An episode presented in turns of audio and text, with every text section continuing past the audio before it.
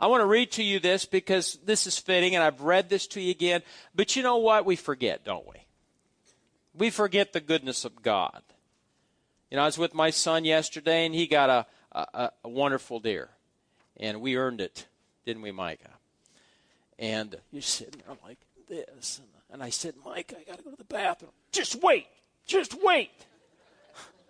I'm 59. I can't hold it like you.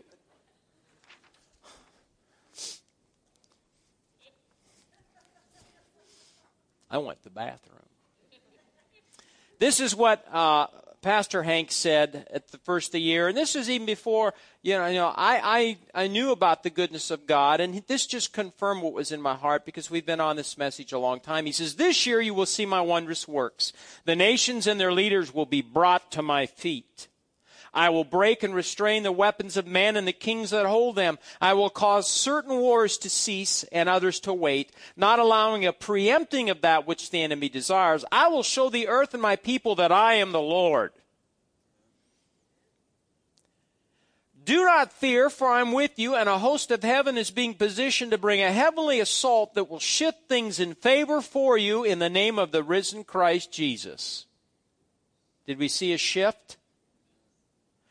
Do not put your confidence in conspiracy theories and things being spoken that bring men to fear. I'll lift my voice to speak and my hands to move where they will. I will burn certain weapons of the nations with fire while I expose others to reveal my goodness. The earth for a season will be quieted. Amen.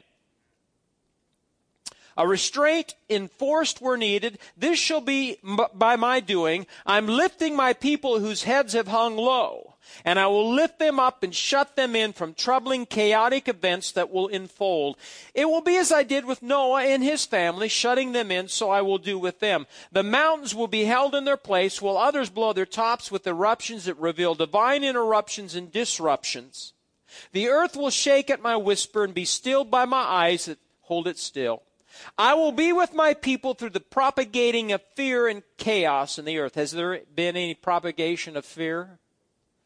And through the fierce battle that will arise in the political. Now this was given to him before this all began. I will be known and seen through the violent storms, disruptive winds, fires, shakings, eruptions, and the gathering in the streets in protest. I'm lifting my voice to speak, and my voice will be heard. The earth that is mine will yield my harvest, and it will obey. So will the leaders and rulers of men. I will calm my people and show the earth that I, the Lord, am in control. Let it be known that those who decree, speak, and look for my goodness will live swimming in my rivers of blessings and increase. You will not be touched. You will not be moved from your place. I'm crowning you with my goodness and shutting you in and lifting you up. What a wonderful word. Amen. And I believe that was the Spirit of God. Do you? Oh, yes, I believe that. So we've been looking at this subject of goodness, and we'll be on it for a while yet. And I think we ought to go into the new year teaching about the goodness of God. Look what he's done for us this year. Geez, he can do exceedingly abundantly above all that we might ask or think, according to his power that works mightily within us. We said there's some certain things that you and I can do as believers to position ourselves. You know, we don't have to earn his goodness. Amen. He's a God of grace and mercy. Surely goodness and mercy shall follow you all the days of your life. You know, so we don't have to earn it. Did we have to earn our salvation? But there are certain things that you and I can do as believers that will put us in position to even be more blessed by God. See, and I want to be in position, don't you? I want to experience the goodness of God. Well, what can you do? Well, the first one we said in Psalm 31, verse 19, oh, how great is your goodness, which you've laid up for those who fear you. Now, fear means to worship him. Reverential fear means to worship him. So, you know, if you and I walk in reverential fear of God, what will it do? It'll put us in position to be even more blessed of God. Amen. Then we said in Psalm 107:9, for he satisfies the longing soul, and he fills the hungry soul with goodness. So we not only need to walk in reverential fear, but we need to be hungry. We were sitting in the deer blind yesterday, and Mike, I could hear his stomach growling. No, I pack for things like this. I take my bars and my water bottles and my potty bottle. I'm prepared. You know, I'd look at him and say, you want something to eat? No. Because he's focused on a deer. I'm focused on the potty bottle. And my stomach, you get up at 4 in the morning, you're hungry by 8 o'clock. You're ready for lunch. And it's rumping. It was so cold I got past the hunger because I was doing this, you know, shifting in my seat, trying to make, my feet were cold. And, have you ever been there? It's sometimes it's tough, but his stomach, it just rumble, you know. But you know, when you get a deer, you forget about the hunger. I even forgot it. I didn't forget about the potty bottle, though. Amen. He satisfies the hungry soul with goodness. Then in Psalm 73, it says, "Truly God is good to Israel, to such as are pure in heart." So those are three things. What was the first one? You need to walk in fear of God. You need to have a hungry soul.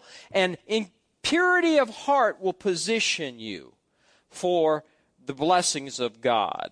We said too many Christians can't see or discern God's goodness. They only see God's judgment. I said in the days ahead, the church shall not operate as it has in the past. It will need supernatural discernment and have understanding of the times to know what the church should do and when to do it. Now, let's look at Psalm 34. Psalm 34. I won't go a long time today. You know, when the worship team's doing a good job, they can keep going. They did a good job. Wonderful, wonderful worship.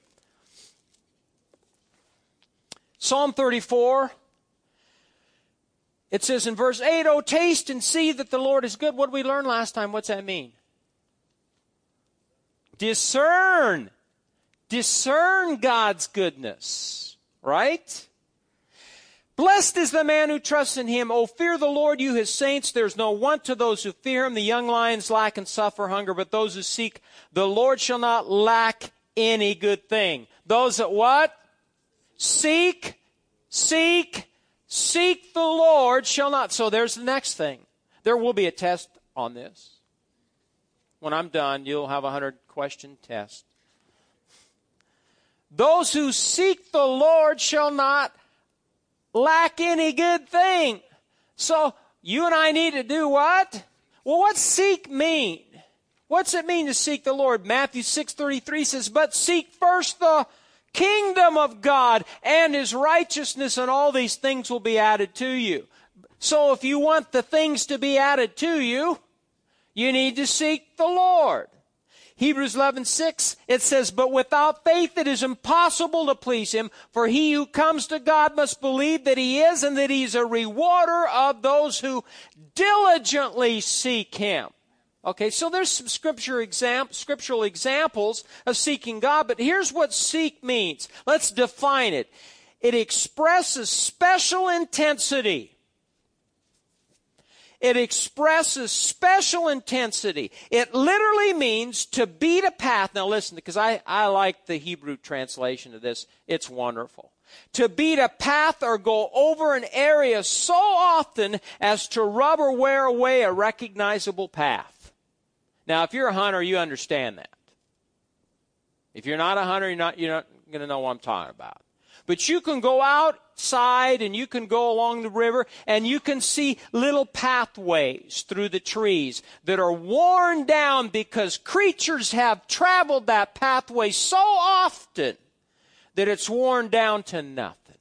So trappers know where to set their traps. Hunters know where the deer are moving. Amen? That's what it means. It carries with it the idea of inquiry, search, and request. So to seek God is to tread a path daily as a pursuit. So if you truly seek God, you're going to be just, you know, constantly. I have a place I pray every day, and so should you. And if you came into my office, you would know where I prayed. Why? What? Because there's a path. The carpet's worn where my knees go. Did that happen overnight? That's years and years and years and years and years and years of being in the same place every day, seeking God. So you should too. You should have that, all right? To seek God is to tread a path daily as a pursuit. It should be a lifelong endeavor. Amen? Now, why isn't, when you look in the wilderness, why are there paths worn by animals? Got any ideas? Food, that's it. That's the answer. Because there's, you can go, you know, when we go to Wood Duck, you can see paths that are going down to the water where they go get their drink. You can see paths where they go into the cornfields or the soybean fields, especially the coons, because you can see where they've been going. Amen? So it should be that way for us. Seeking God through prayer and the study of His Word will position the believer to discern God's goodness and experience. So there were 7 things that I was going to give you today, but I'm going to give you the last one. Okay? There's 7 things concerning the subject of seeking out God, or 7 facts. The first one, it's commanded by God. Number 2, it's the condition of finding God. Number 3, it's commanded continually. Number 4, it's the source of blessing. Number 5, it's the source of life. Number 6, it's commanded eternally. No, those I got scriptures for all that. But I want you to look at this one. Look at Psalm 119. Psalm 119. Because I believe this is probably one of the most important ones concerning seeking God. Remember, if you seek God regularly, it will position you to experience His goodness. Micah and I he had to earn this deer this year.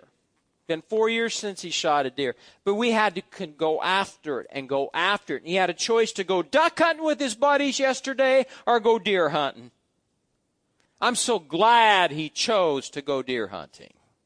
We got done. He shot that deer. He hugged me. He was thanking God. And I said, let this be a life lesson. Whatever you do in life, you got to seek. You got to go after it. You can't be wishy-washy about it. You got to be diligent, consistent, persistent in the things of God. And you'll be blessed. So this is the last one, Psalm 119:2. It says, blessed are those who keep His testimonies, who seek Him with a what? The whole heart. Say it again. The whole heart. It doesn't say this, who seek Him with half-heartedly. Does it? How many have ever sought God half-heartedly? I'm the only one. Abe and I are the only ones. We've all done it. Half-hearted pursuit of God. Half-hearted. How many have ever worshiped God half-heartedly on Sunday morning? Pastor, you're raising you. Yeah, I'm just like you. I'm a human being. See, whatever you do in life, you can go to your job every day and do it half-heartedly. Now, Robert, you can't do that when you work on my truck. And believe you me, Robert, you got some work to do. I want to get rid of that truck so bad. Half-heartedly. But we can't do that when it comes to God. We've got to seek Him with our whole heart. And this is what the psalmist says in Psalm 119. Look at Jeremiah 29:3. Jeremiah 29, or not 3, but let's start with verse 11. Jeremiah 29, verse 11. We're talking about positioning ourselves to be blessed by God and experience His goodness, and seeking Him is very important. Jeremiah 29, 11, it says, for I know the thoughts that I think toward you, says the Lord, thoughts of peace and not of evil, to give you a future and a hope. Then you will call upon me and go and pray to me, and I will listen to you. Verse 13, and you will seek me and find me When you search for me with all, say it, all your heart. Now, sometimes I start the search half-hearted. In other words, there's times, am I the only one? I go to God in worship, I don't feel like worshiping him. And I'll start worshiping him, and it's just like, oh, and you're singing to him. Then I'll start singing in the Spirit. I do that a lot to start myself because, one time I was doing that, and somebody walked in my back door because I didn't have it locked, and they probably freaked them out. Because when I sing loud. I'm a good singer. You don't realize that, but I sing loud. I don't like to embarrass my sons. They just look at me, But I do it. I have to kickstart myself. Sometimes you got to get in the Word, and it just seems laborious, and you're looking at it, and you're not getting anything. But Kathy is a little different than me. She'll take one thing, one scripture, or one principle in the Word of God, and she'll just reflect on it and study it, and glean a lot out of it. And sometimes you just got to slow down and take your time and just make an effort to seek him. You have to do that. In Hebrews 11, it talks about, God is a rewarder of them that diligently seek him. That word means to zealously seek for something with all of one's heart, all of one's strength, all of one's might. It conveys the idea of being hardworking, attentive, busy, constant, and persistent in one's devotion to what he or she is doing. That's the way you and I need to be when we seek God. And if you're not that way, sometimes I'll sit down and I'll say, Father, I don't feel very spiritual today. I don't feel like reading your word. I don't feel like praying. I don't feel like, you notice what word I'm using? Feel. We're to walk by faith and not by how we feel. And sometimes, God's just waiting on his kids, amen, to get with the program. Mike is one of the worst to get out of bed in the morning. It was yesterday morning we were getting ready. It was 4:30 in the morning. I opened the door and I says, and he goes, before I even said it, I just wanted to shut the door and go back to bed. Why? Because he's just not very agreeable when he gets up. How many are, I'm not a morning person either, but to get him up is another whole story. Amen. Well, we're that way when it comes to God, aren't we? Sometimes the Father's calling us and wanting us, wooing us by his Spirit to get into his presence, and we just don't feel like it. That's what separates the men from the boys. And in these days, it's going to take some effort. Yeah, we're all basking in all what's going on around right now, but I'll tell you what, there'll be days we're still going to have to make an effort to pray for our country, for our new president. Amen. Amen.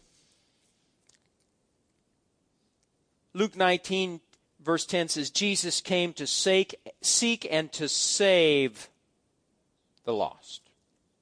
It implies a search so intense that it could be likened to an investigation for something. How many have ever lost something?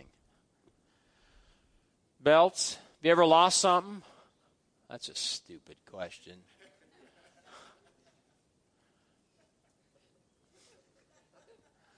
Dear Lord. I can remember when she was secretary for the church. I mean, she'd lose her purse. She'd lose her keys. She'd lose this, Larry. Larry, do you realize she has trouble?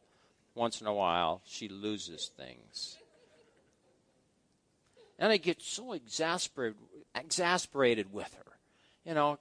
I left this in the church, so I'd have to go unlock the church here, and she'd have to look for it. How many know what I'm saying if you know this woman? And constantly looking. But I realize the older I get. See, 30 years ago, when I was young, and, I didn't think so much about that, but now I can go into one room and where is this? What did I do with it? We got this is the truth. I put the you have to spray scent on yourself, you know, if you're going out into the woods. And I think about 20, 30 years ago, did they have spray scent for hunters? No. Did they still get their? Yeah, they still got their deer.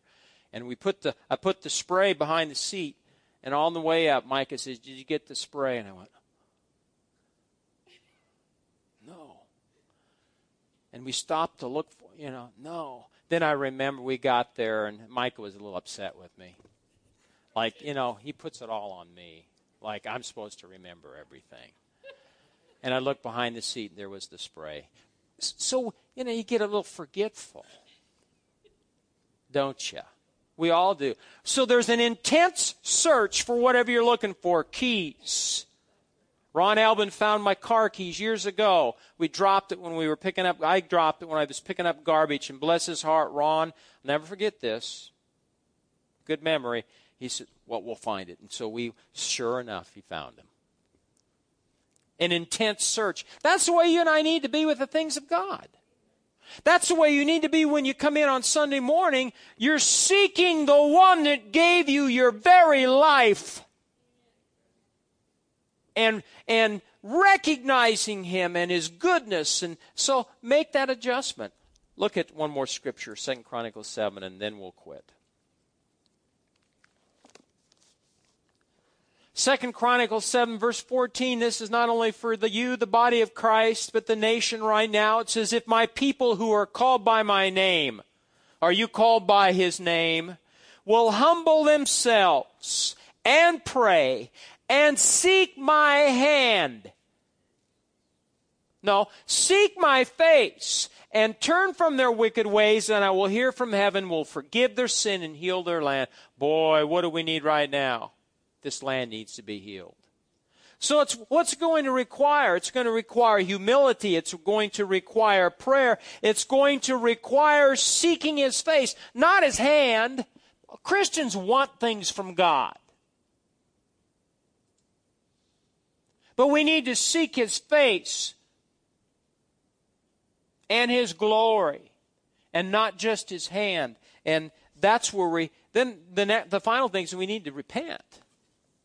Those are all things we need to do. So now help me now. What was the things we needed to position ourselves to receive his goodness? Because I forgot.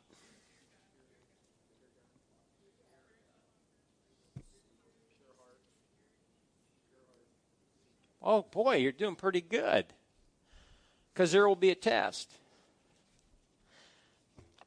Amen. I do want to say this, because this is in my spirit, and this is kind of odd for me to do this, but I'm going to tell you this, because I'm pastor. God so appreciates his people when they worship him and seek him with all of the heart. He loves us. And I think what I'm about to say, I think you know this, and I'm not saying this to make you feel bad. In the days ahead, you're going to have to adopt this attitude of seeking him by getting your carcass to church more consistently. Some of you, it's not an issue. Some of you, I know you'll work. Got no problem with that. You got to work. Well, Pastor, it's windy out. There's 3 flakes of snow, and it's going to take a while for my car to warm up. I can't get my kids out of bed. I understand that one.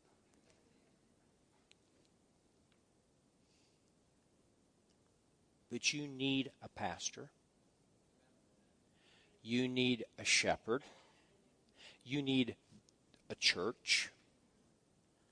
And so when we do things here, and, we try to we've got Tim Tebow, we need you. Everyone involved again. Let's work on seeking Him more. Let's work on getting to church consistently.